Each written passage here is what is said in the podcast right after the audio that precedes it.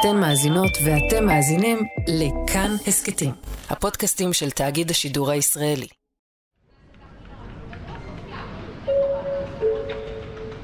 השנה היא 1972.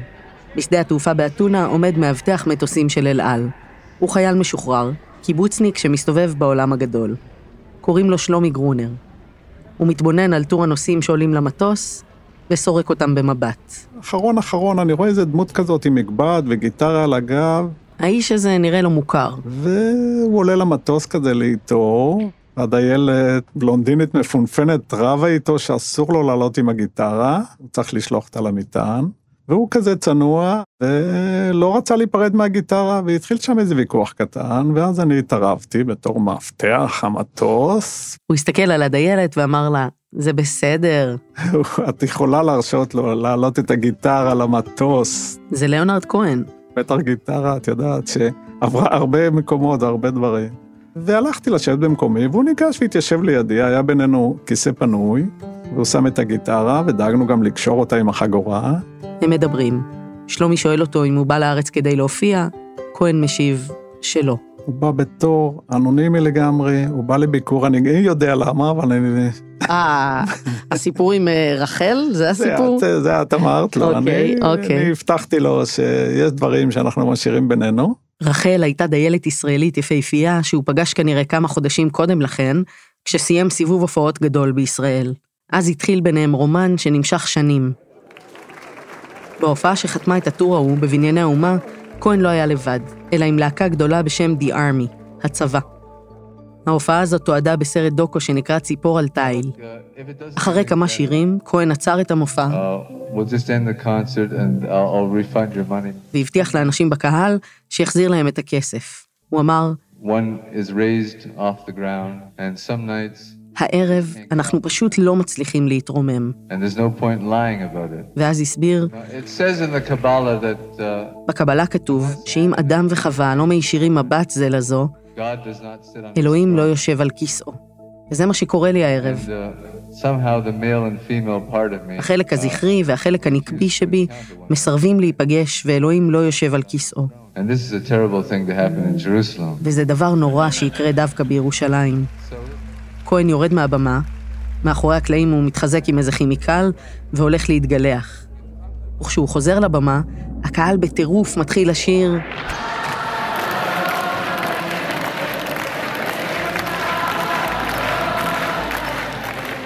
הוא חוזר מסיבוב ההופעות הזה לבית ולאישה שלו, ואחרי זמן קצר הוא מכריז שזהו. הוא פורש מהמוזיקה. ובאמת, כשהוא חוזר לישראל מאוחר יותר באותה השנה, הוא לא בא להופיע. אבל הגיטרה הייתה איתו, קשורה במושב בינו לבין שלומי גרונר, מאבטח המטוסים. הם נחתו בארץ, ולמחרת נפגשו בתל אביב. סיכמנו שאני קורא לו לני, והוא קורא לי שלומי, ובזה אה, נגמר הרומן, ומאז לא ראיתי אותו.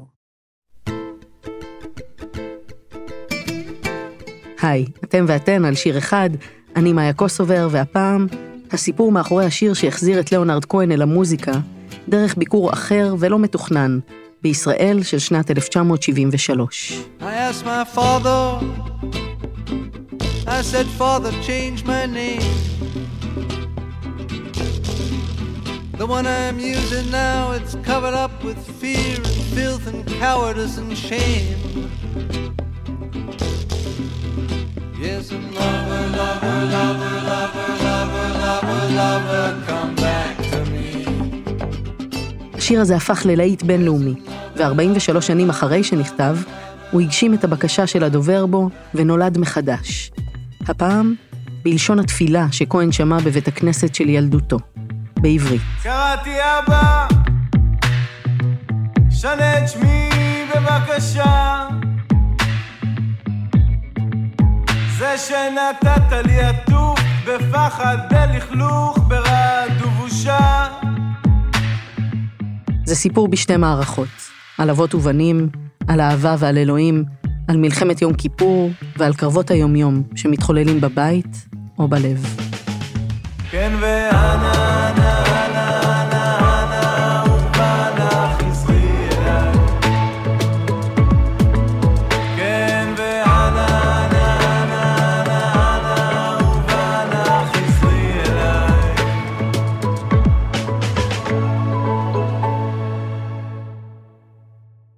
מערכה ראשונה, Lover Lover Lover.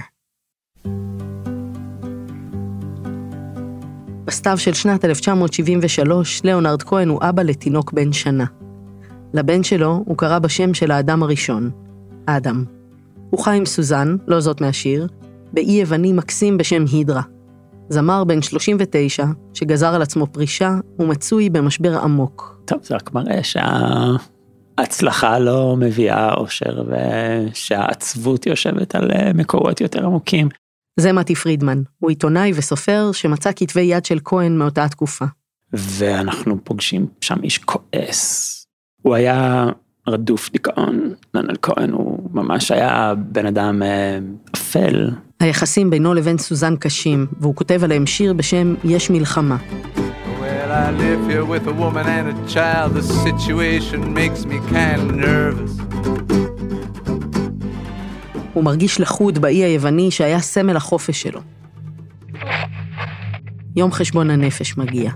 יום כיפור, שישה באוקטובר, 73. שידורי ישראל מירושלים ברשת א' וב', שלום רב וגמר חתימה טובה. דובר צה"ל מוסר כי סמוך לשעה שתיים פתחו הכוחות המצריים והסוריים בהתקפה בסיני וברמת הגולן. נשמעות צפירות בכל רחבי הארץ, שהן עולות ויורדות. אלה הן צפירות אמת. באי היווני, ליאונרד כהן מאזין לדיווחים שברדיו.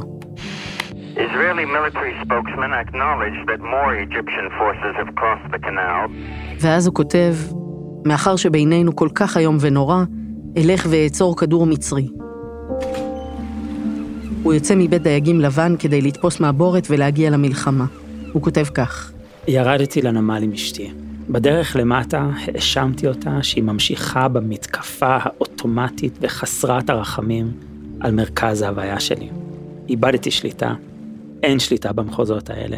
הפכתי לבריון, תקפתי את רוחה. אני שמח שלא ארזת בשבילי. את תמיד מאטה אותי. אני לא מצליח להיות לוליין כשאת בסביבה. בעיצומו של הריב הוא נפרד מבת הזוג שלו, סוזן. כשהיא חוזרת הביתה, היא לוקחת סרט כחול ונועצת אותו במעיל של ליאונרד במקום שבו נמצא הלב. יחד איתה נשאר אדם, הבן שלהם בן השנה, וכהן מתחיל את המסע שלו לישראל. הוא גם נמשך לפה כי יש לו קשר חזק לעם היהודי, לרעיון שאם אם אחיך במשבר אתה לא עומד בצד ומסתכל. אבל חלק היה המשבר האישי שלו והוא ראה במשבר שלנו דרך מילוט מהמשבר האישי שלו שהיה בשבילו אני חושב משבר דחוף יותר. שדה התעופה באתונה מפוצץ בישראלים שרוצים לחזור, וכהן בנחישות מצליח לתפוס מקום בטיסה. Yesterday's eight-hour tank battle spread out across the plain showed the Egyptians moving forward באותו. הזמן, בלונדון, שלומי גרונר, מאבטח המטוסים, עומד עם עוד ישראלים מול מסך טלוויזיה. ראו טנקים חוצים את התעלה, וענני אבק ועשן ובלאגן, וכולם היו בהלם. ואני ששנה קודם שירתי בקו, בתעלת סואץ, פתאום אתה מקבל כזה שוק.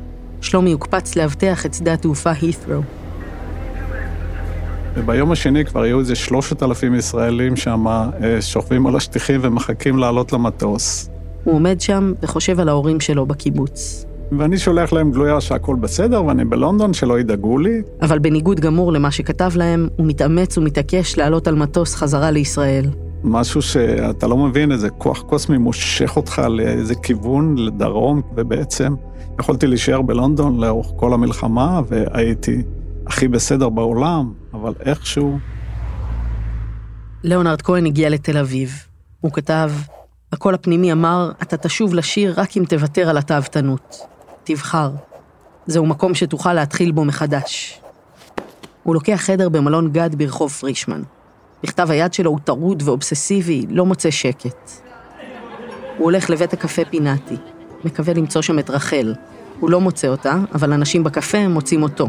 אושיק לוי יושב שם עם אילנה רובינה, ורואה אותו יושב בקפה פינאטי. אושיק לוי אומר זה לנל כהן, ואילנה רובינה אומרת, אין מצב, לנל כהן הוא כוכב ענק, אין מצב שהוא בתל אביב באמצע מלחמת יום כיפור. אבל אושיק בטוח שהוא לא טועה.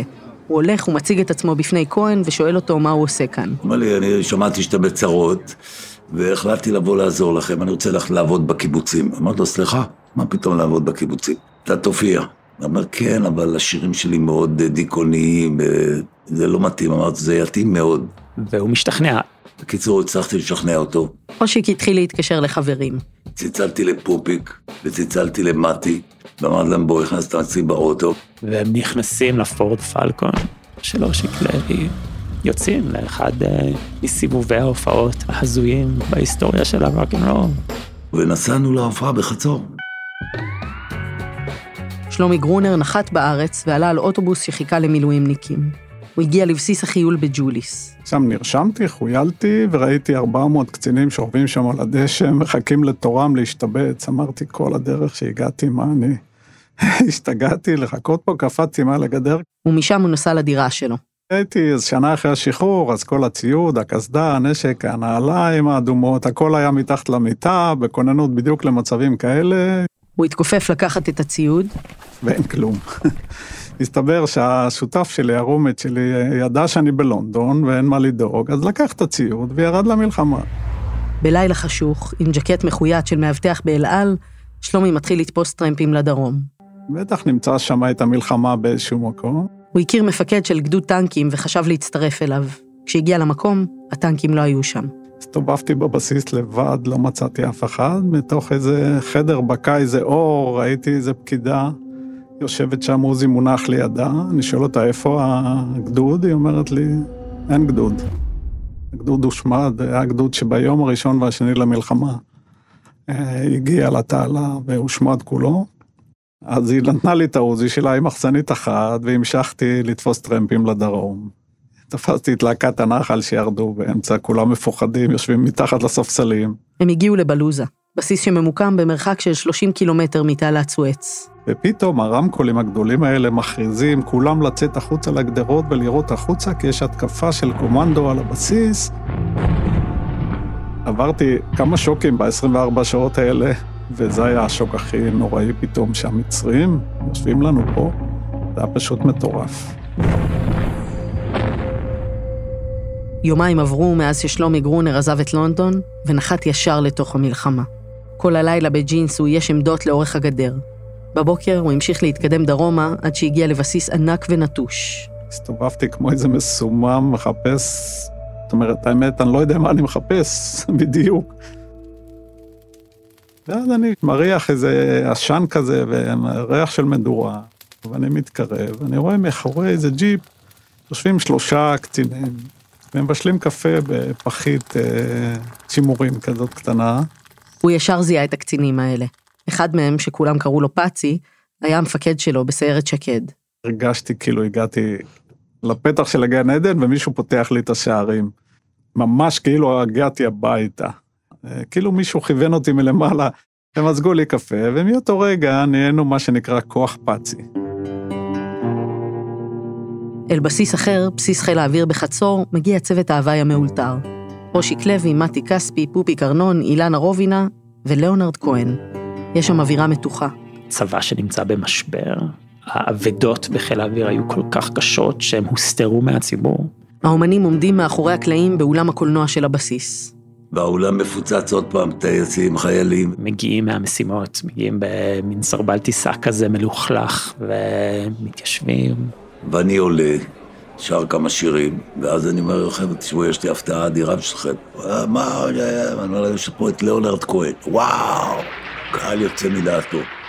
ופתאום יש מין קול מהירח, מין חייזר שנחת מעולם אחר. Suzanne takes you down to her place near the river. ומי שהכיר את ליאונרד כהן היה כמובן המום. עכשיו, ליאונרד הוא איש צנוע, עולה עם הגיטרה, כל השירים שלו זה שלושה ארבעה אקורדים, ואז אני אומר למתי, מוטי, תעלה גם אתה, תעזור לו קצת. עכשיו מתי עולה. זה סוג של אילתור, לא, אין חזרות, הם אה, עושים את הכל במקום. והייתה הופעה אדירה. יש כל כך הרבה חיילים שרוצים להיכנס לאולם הקולנוע של בסיס חצור, שהמפקדים מתחננים שהם יעשו עוד הופעה. יצאנו, הייתה הפסקה של איזה שעה. ובהפסקה הזאת, בין שתי ההופעות, ליאונרד כהן כותב שיר חדש. הוא לקח את הגיטרה, כתב את המילים, והלחין את זה על המקום.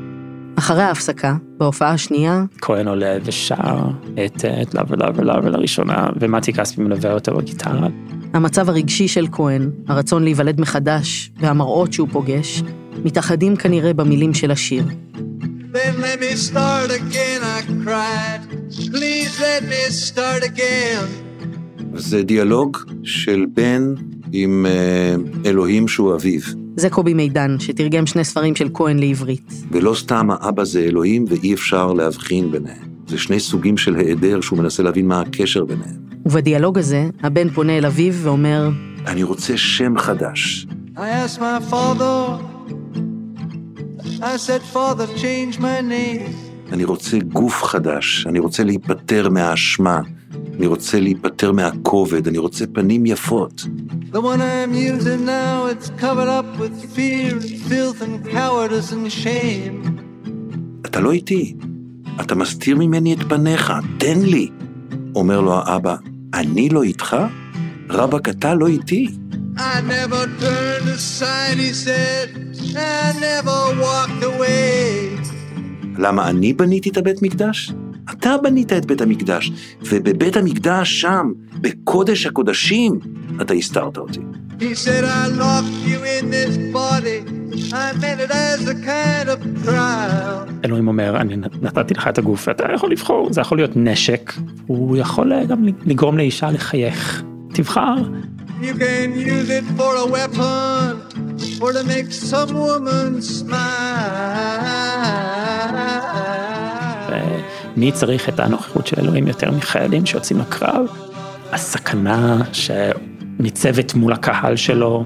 And may the spirit of this song, may it rise up. הוא רצה לתת להם שריון, מין קמע שיגן עליהם. May it be a shield for you, a shield against the enemy. לא כולם הבינו את המילים, אבל הם אה, הבינו את המשמעות ואיכשהו הצליח לגעת בהם. ההופעה הסתיימה. החיילים חזרו אל המטוסים, והמוזיקאים העמיסו מיקרופונים וגיטרות על ג'יפ צבאי. משם מתחיל מסע שירדנו לסיני. אין לנו מילים ואין גם מנגינה, לא נורא, אפשר לשיר גם לה לה לה. כל קצין שהיה בא ולוקח אותנו, ואין לי מושג לאיפה, אין לי מושג איפה הייתי, ואיזה חיר, ואיזה יום אחד בא אומר אושיק, הלכו לי איזה שמונה חיילים, אתה מוכרח לבוא להרים את המורה לחבר'ה. מגיעים איזה שבעה חבר'ה עם התותחים הענקיים האלה, עושים להם איזה הופעה, פתאום אומר, תעצור, תעצור, בוגודום, יורם פגזים. אתה אומר, איזה עולם מטורף. ליאונרד כהן בחולצת מדי ב' ישן איתם בשטח בשקי שינה. וכל הלילה תחנות המוח פופיק היה אז בענייני אסטרולוגיה, ולאונרד היה בפילוסופיה. ואחר כך, למחרת בבוקר, היינו עושים בין שש לשמונה הופעות ביום. על ארגז תחמושת, ליאונרד כהן עמד ושר את השיר החדש שהוא כתב. הדובר בשיר מבקש להחליף את השם שלו, וכהן עצמו מבקש ממי שנמצא איתו שם לקרוא לו בשם העברי שלו. הוא רצה שכולם יקראו לו אליעזר. השם המלא, אגב, הוא אליעזר בן ניסן הכהן. והוא שר לחיילים שיר אהבה, שגם בו חוזר המוטיב של שינוי השם. I see you gone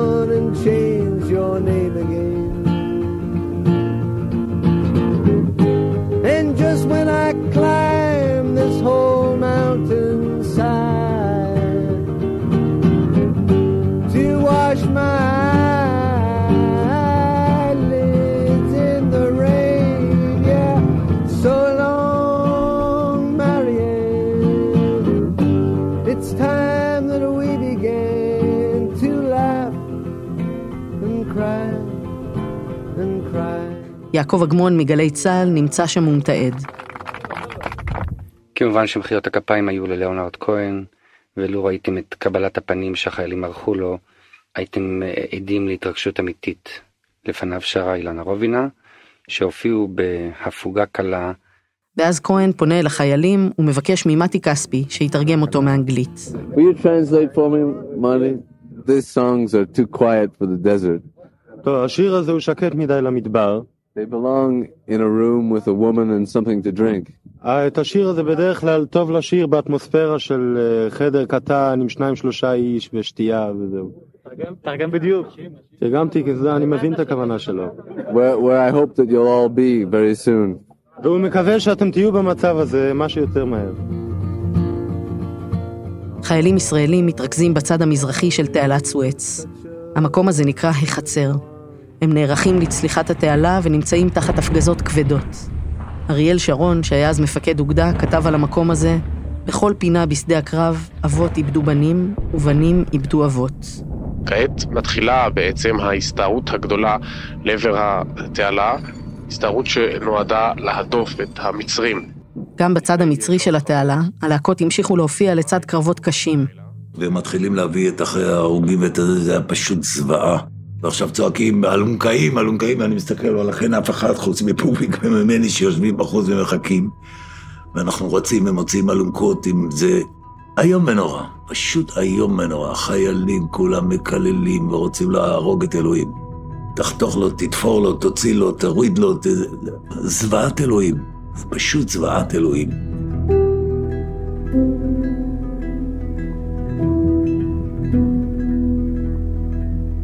אושיק לוי פותח ספר שירה של לאה גולדברג שהביא איתו, ומוצא בו מילים שתופסות אותו במיוחד ברגע הזה. הוא מעביר את השיר למתי כספי. בתוך שעה הוא הלחין את השיר הזה. הוא נקרא "זה מכבר".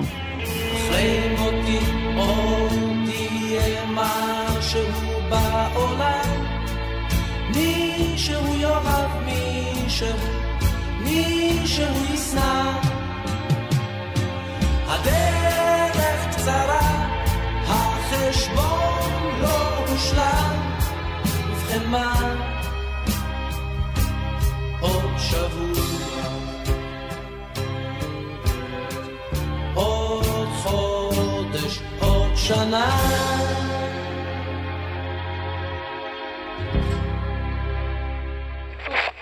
אמן מפורסם נוסף הוא הזמר ליאונרד כהן, ששירי המחאה השקטים שלו קוראים תגר גם על המלחמות.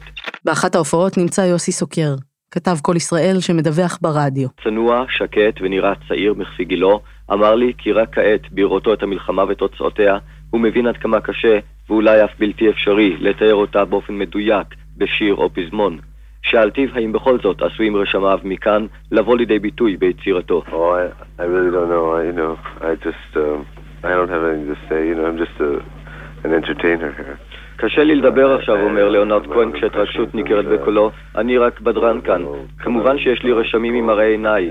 אם הם יתבטאו בשיריי, איני יודע עדיין. בכל אופן, לא באתי לכאן כדי לאסוף חומר.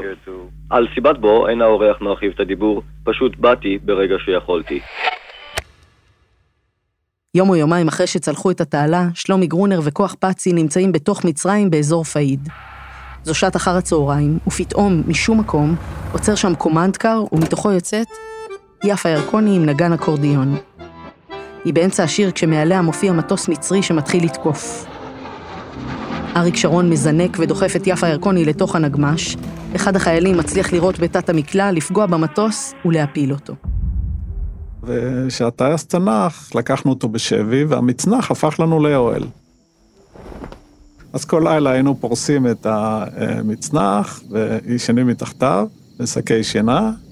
לא היה לנו אוכל ולא היה לנו דלק ולא היה מי שידאג לנו לשום דבר, וככה הסתובבנו לנו בשטח ומצאנו איזה חניון טנקים.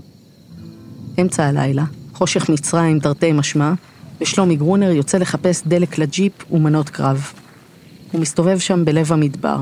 ופתאום אני שומע איזה קול, כאילו משה בהר סיני שומע את קול אלוהים והוא מוביל אותו לאיזה כיוון, והלכתי אחרי הקול הזה כמו החלילן מהמלין.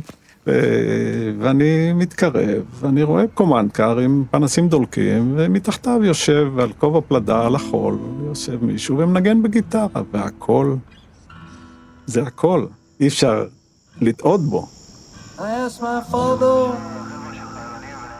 הוא מתקרב לעבר הקול ואור הפנסים. מנסה לבדוק שהוא לא הוזה, מישיר מבט, The one I'm using now, it's covered up with fear, filth and cowardice and shame. וזה ליאונרד כהן יושב עם הגיטרה. שלומי לא חשב שהוא יראה אותו שוב אחרי הפגישה המקרית ההיא. ובטח לא ברגע הזה. מסתכל עליי, אני אומר לו, היי לני, אומר לי, היי, it's you again? What are you doing here? מה אני עושה פה? מה אתה עושה פה, יא טמבל? אני זה המקום שלי, ואתה מקנדה, מיוון, מאיפה הסתובבת בעולם, ופתאום אתה פה, והגעת לתוך המלחמה. כהן המשיך לנגן על הגיטרה. הוא עבד על השיר החדש שכתב כמה ימים קודם לכן. שלומי התיישב שם והקשיב לו. ומשחק עם המילים ומשחק עם הסולמות, וקצב משתנה, והסולמות משתנים. אני חושב שזו פעם ראשונה שהייתי עד לאיך יוצרים שיר. הדבר שהכי נכנס לו ללב היה פזמון אחד שבו כהן שר, בראזר, בראזר, בראזר. כאילו, אתם האחים אה, שלי, ואני באתי אליכם, והמלחמה שלכם צודקת. ואז הוא דיבר על הבונס, שזה זה זרק אותי לחזון העצמות היבשות, והרגשתי שהוא מאמין בזה, והוא ממש, הוא בטראנס, הוא היה יושב לו לבד במדבר, ומנגן, ושר, והמילים חוזרות על עצמם, זה מין בראזר, בראזר, בראזר. בבוקר שאחרי, שלומי גרונר חזר להילחם. בשלב מסוים ההורים שלו גילו שהוא במלחמה והוא קיבל מכתב. עד היום יש לי אותו, שההורים שלי כותבים, אנחנו מאוד כועסים עליך, כי עדיף לנו לדאוג משלא לדעת האמת. תמיד תאמר את האמת, את כל האמת ורק את האמת. ועם המשפט הזה אני הולך לכל החיים. המלחמה נמשכת. צוותי ההוואי ממשיכים להופיע, ביום כיפור השארת אישה ושני ילדים בבית. טוב שיש כיסא, אני יכול לשבת פה ולחכות, אולי... אולי מישהו יבוא להתקיף, אני יודע.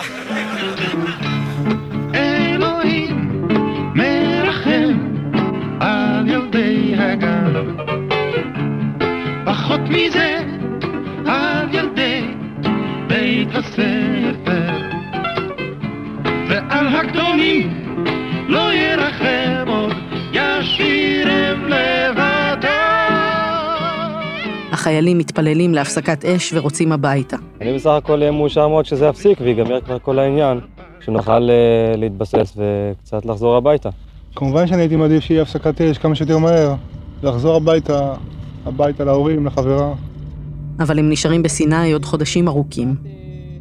ליאונרד כהן חזר להידרה אחרי כמה שבועות, למשבר הפרטי שהשאיר מאחור, לאישה ולבן שלו. הוא אמר, חשבתי לנסות להתאמץ שהדבר הזה יצליח, המצב הזה.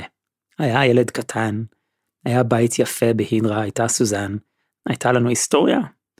יש כל כך הרבה מוות וזוועות בעולם, את יודעת? אני הולך לטפח את הגן הקטן.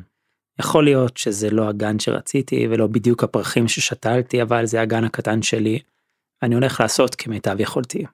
הוא ניסה להיות בן זוג ואבא טוב יותר. זה לא החזיק לאורך זמן. בריאיון שהוא נותן למגזין מוזיקה בריטי, המראיין שואל אותו, זה נשמע לי די מסוכן. לא הייתה לך חרדה שאתה עלול להיהרג? וכהן משיב, הרגשתי את זה פעם או פעמיים, אבל אתה נסחף לתוך הדבר הזה. והמדבר יפהפה, ולרגע או שניים אתה חושב שלחיים שלך יש משמעות, והמלחמה נהדרת. לעולם לא יצליחו למגר את זה. זאת אחת הפעמים הבודדות שאנשים יכולים להיות הכי טובים שאפשר.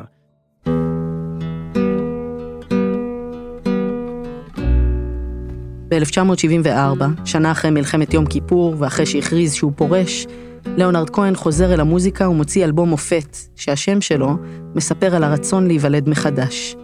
New Skin for the Old Ceremony. I remember you well in the Chelsea Hotel. You were talking so brave and so sweet. המלחמה נגמרה.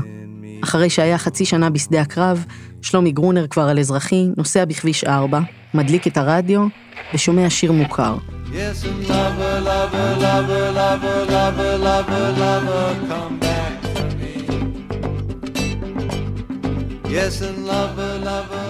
ומשהו מטריד אותי, ואני עוצר בצד, ואני מקשיב עוד פעם לפזמון, ואני לא שומע את המילים שידעתי שזה הלב של השיר, כאילו. הוא חיכה לשמוע את הבית והפזמון שזכר מהלילה במדבר. ואני לא מבין, אמרתי, מה, אולי לא קלטתי, ואחרי זה שמעתי שוב את השיר, והבנתי שהבאסטרד הזה שינה את המילים. It was you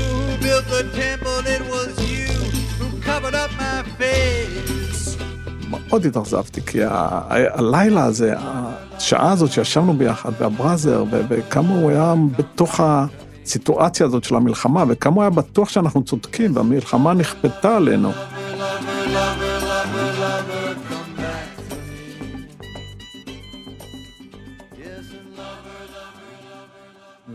והחוויה הזאת אה, נשארה לי כנראה עמוק עמוק באיזשהו מקום, אבל היא לא יצאה החוצה.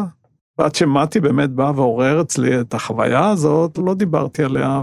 מתי פרידמן מצא את שלומי גרונר כי הוא חיפש חיילים שהיו בהופעות של ליאונרד כהן במלחמה. הוא חשב שזה סיפור מעניין ורצה לכתוב עליו ספר.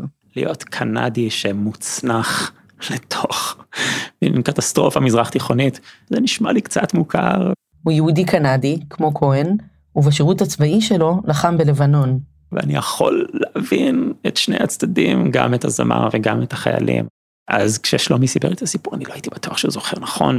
זיכרונות של מלחמה הרבה פעמים הם מוזרים ומפוצלים וזוכרים כל מיני דברים שלא קרו ולא זוכרים כל מיני דברים שקרו אז אמרתי טוב אולי שלומי התבלבל עם שיר אחר או שמע משהו שלא נאמר.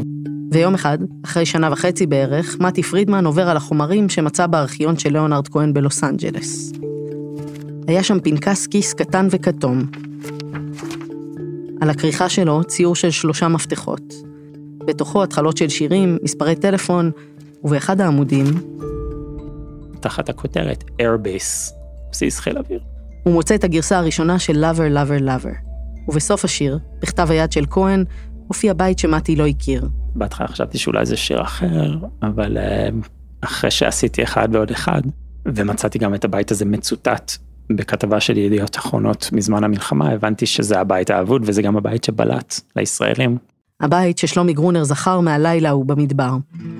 דווקא את הבית הזה הוא מחק, זה הולך ככה. I went down to the desert to help my brothers fight. I knew that they weren't wrong, I knew that they weren't right. ירדתי למדבר לעזור לאחים שלי בקרב. ידעתי שהם לא טועים, ושצדקם לא רב. But bones must stand up straight and walk, and blood must move around. And men go making ugly lines across the holy ground.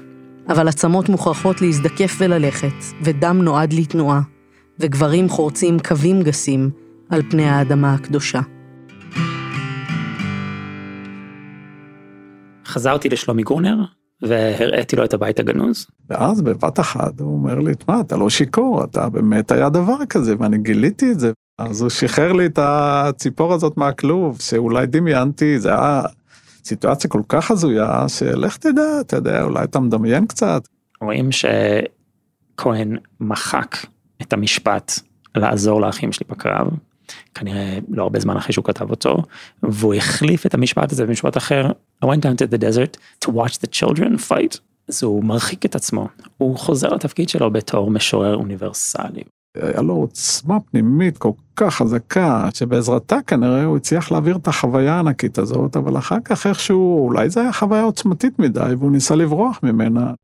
יש רגע שהוא, שהוא נשבר, ככה זה נראה בכתב יד שלו, שהוא מתאר שהוא בבסיס חיל אוויר, נוחת מסוק עם חיילים פצועים וגוססים, כנראה מראה מאוד מאוד קשה והוא נסער מזה מאוד. מישהו ניגש אליו ואומר, אל תדאג, אלה חיילים מצרים. והוא נרגע, ואז הוא תופס את עצמו. באנגלית הוא אומר, I hate this relief, this is blood on your hands. זה שאני נרגעתי עכשיו, שאמרו לי שזה מצרים, זה דם על הידיים שלי. בשנת 76 כהן מופיע בצרפת. הוא מספר לקהל שהשיר הזה נכתב בזמן המלחמה, הוא מוסיף.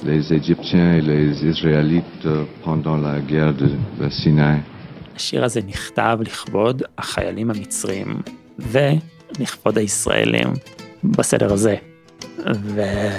ותם המהלך של הפיכת Lover Lover Lover לשיר אה, אוניברסלי. Yes,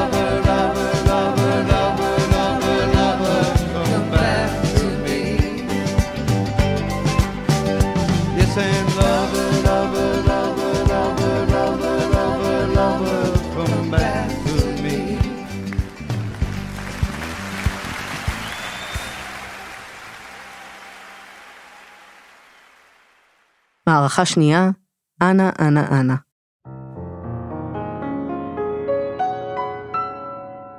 בשנת 2016, המוזיקאי שלומי שבן הופך אבא לבן ראשון. אה, נולד לי ילד, ואחד הפחדים הראשונים שהתעוררו באופן מאוד מאוד חזק, אה, הוא שלא יהיה לי זמן אה, לעשות את מה. מה שעשיתי עד עכשיו. ואני אני רוצה להמשיך לעבוד, אבל לא הייתה לי את האפשרות באמת לכתוב שיר, זאת אומרת לא הצלחתי לפחות, וזאת הייתה תקופה שמאוד התלבטנו איך, הוא ממש רק נולד, איך לקרוא לו. אני שזו החלטה כבדה. שם של ילד. ההחלטה הכבדה הזאת הזכירה לו שורה מתוך שיר של ליאונרד כהן. I asked my father, I said, father, change my name. The one I'm using now is covered up with fear and filth and cowardness and shame. כן, המטען של השם זה עניין, בטח למשורר, כמו לנרד כהן, מילה היא הדבר הכי, הכי חשוב ונעלה ומסתורי שיש. הוא בסוף בחר בשם אדם, הוא בחירה קלה. אבל כן, אתה מוביל אותו אל העולם, אתה אומר, זהו, השם, זהו הצליל של האיש הזה. באתי לומר שזה בלתי הפיך, זה הפיך, אנשים יכולים לשנות שמות, כפי שהדובר בשיר מבקש בתחילת השיר, אבל זה גם מהלך רציני, לשנות שם, או לרצות לשנות שם. השורה של כהן המשיכה להדהד לו בראש וקראה לו. ואז שלומי חשב שאם הוא גם ככה לא מצליח לכתוב שיר חדש, אולי הוא פשוט יתרגם את השיר הזה. ואני זוכר שגרנו בדירה יותר קטנה ממה שאנחנו גרים אה, היום, והיה לי מין חדרון קטן שהייתי נמלט אליו, שהוא גם היה החדר של הילד. אז בשעות היום הוא לא היה שם, על דף A4 כזה התחלתי לבדוק אם יש בכלל אפשרות לתרגם את השיר הזה. קודם כל הפזמון, זאת אומרת lover lover lover, זה פזמון של, אה, של צליל אחד. lover lover lover lover lover lover lover come back. אבל העניין הזה, זאת אומרת דווקא התחינה, ההתעקשות, פה זה ממש לא מקרי, זאת אומרת גם אם לא מכוון, זאת אומרת.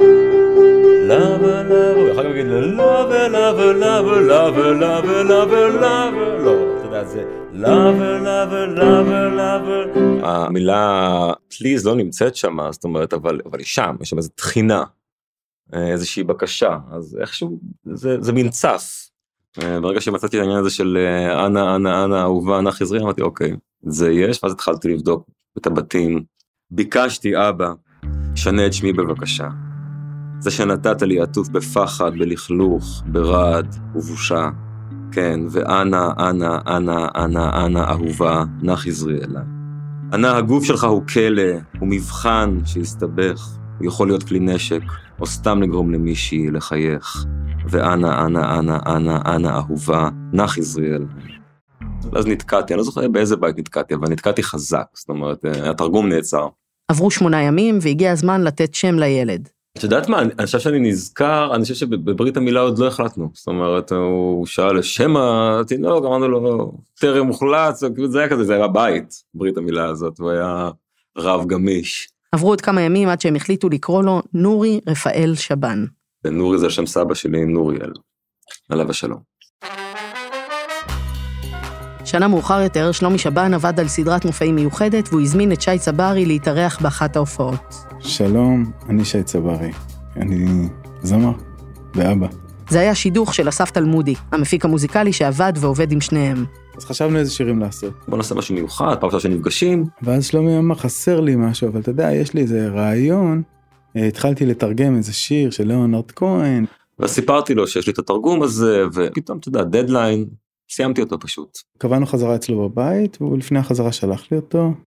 בויה, יש תרגום, והוא אפילו טוב נראה לי. הם נפגשו והתחילו להעלות רעיונות. אמרתי אבא, שנה את שמי בבקשה. זה שנתת לי עטוף בפחד, פחדנות, ברעד ובושה. שלומי שלח מייל למו"ל של ליאונרד כהן כדי לקבל אישור לתרגום של השיר. ואז הם מבקשים לך לצרף את הטקסט המקורי, אחרי זה את הטקסט המתורגם, ואז הם מבקשים לך לתרגם לאנגלית את התרגום. התרגום לשיר אושר, ואחרי ההופעה של שלומי ושי, אסף תלמודי חשב שכדאי להקליט אותו. אני גנבתי את השיר הזה בשלומי, בשביל שי. שלומי הוא ממילא לוקח לו 20 שנה להקליט שיר. הם נכנסו לאולפן והתחילו לעבוד. משהו אצל שי תמיד מנצנץ כשהוא מתעסק בנשגב, בקיומי. אנא הגוף שלך הוא כלא, הוא מבחן שהסתבך. הוא יכול להיות כלי נשק. יחד עם טכניקה של שירה וטכניקה של ייחוד העיטורים של השירה שמגיעים מפופ, ממוזיקה ים תיכונית, ממוזיקה מזרחית. לי תמיד נשמע ששם שי הוא, הוא הכי באלמנט שלו.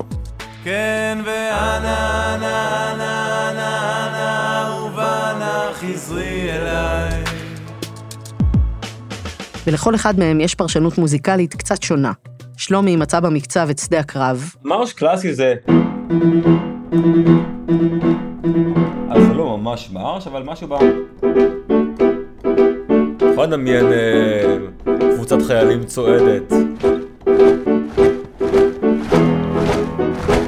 ושי מצא שם את המדבר ואת המוזיקה היהודית. קצת שר את זה כמו קלייזמר כזה.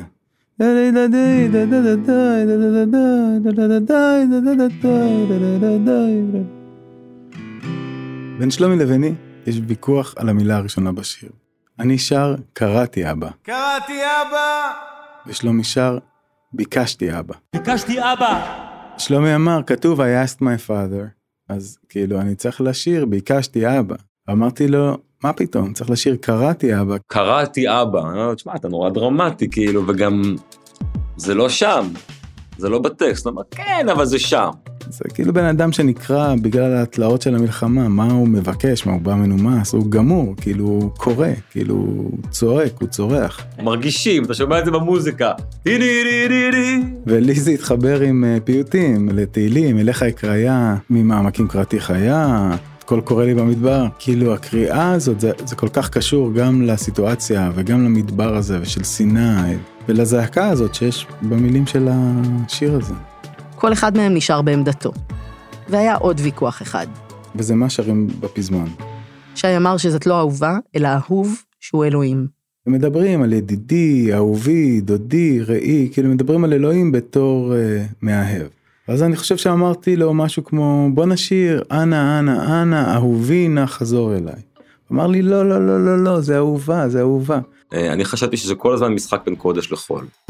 זאת אומרת שהבתים הם פנייה לאב הגדול שבשמיים, שמבקשת כל מיני דברים מהותיים, ושכל פעם הסטייה היא לגשמי, לעכשיו, לרומנטי, ללב השבור, come back, זאת אומרת כל הזמן משחק בין זה לזה, ואולי גם, זאת אומרת משם גם הכאב, והלכלוך והאשמה. לא אבל זה לא הכוונה והתווכחנו על זה קצת. ובזמן הזה שאנחנו עובדים על השיר, אהובה עוזר נכנסת לבית חולים. היינו מאוד קרובים. הופענו המון ביחד. כל התחלת הקריירה שלי היא לא מעט בזכות אהובה. אה, השיר הראשון ש... אה, שהוצאתי לרדיו אה, היה מעלי דממה שהיא כתבה, ואהובה נפטרה. ואז הפסקתי להתווכח איתה. כי זה נהיה אנה אנה אנה אהובה. נא חזרי אליי, וזה כאילו נהיה מין אנדרטה כזאת. מבחינתי עבורה. היום אני מבין את זה אחרת. במקור ה-lover, זאת אומרת זאת לא אהובה. lover זה אהובי, זאת אומרת, הוא מדבר לאותו אבא. ואולי פשוט, כמו שכתבה משוררת אחרת, העברית היא סקס מניאקית. באנגלית, כל המשמעויות יכולות להתקיים באותה המילה ובאותו הזמן. זאת גם האהובה, או האהובות, גם האהוב שנמצא בשדה הקרב, גם אלוהים, שהוא האבא שבשמיים, וגם האבא הביולוגי. זה שנתן ללאונרד כהן שם וחיים, אבל נפטר בפתאומיות כשלאונרד היה בן תשע. וכהן אמר שזה מה שהוביל אותו לחיים של משורר. בן אדם של מילים, כשהוא משאיר משהו לא ברור, חזקה עליו שהוא רצה שזה יהיה לא ברור. הוא רצה שכל האפשרויות ירחפו פה, כמו juggling, את יודעת. ושהוויכוח הזה, הוויכוח הוא התשובה הכי מדויקת, הוא ההוויה הכי כהנית שיש. על השירים שכתב, הוא אמר שהם לא שייכים לו. I never felt it belonged to me. If I knew where songs came from, I would go there more often.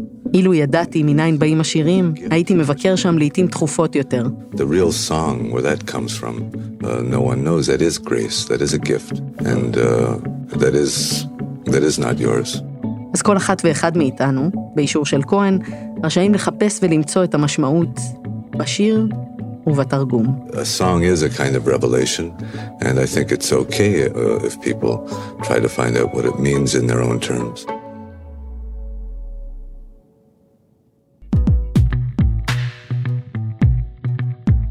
האזנתם והאזנתן לשיר אחד. אני מאיה קוסובר וערכתי את הפרק הזה יחד עם ניר גורלי. תודה לאסף רפפורט על עיצוב הסאונד והמיקס. תודה למור סיוון על המוזיקה לפרק. בצוות שיר אחד חברים גם אייל שינדלר ותומר מולביטזון.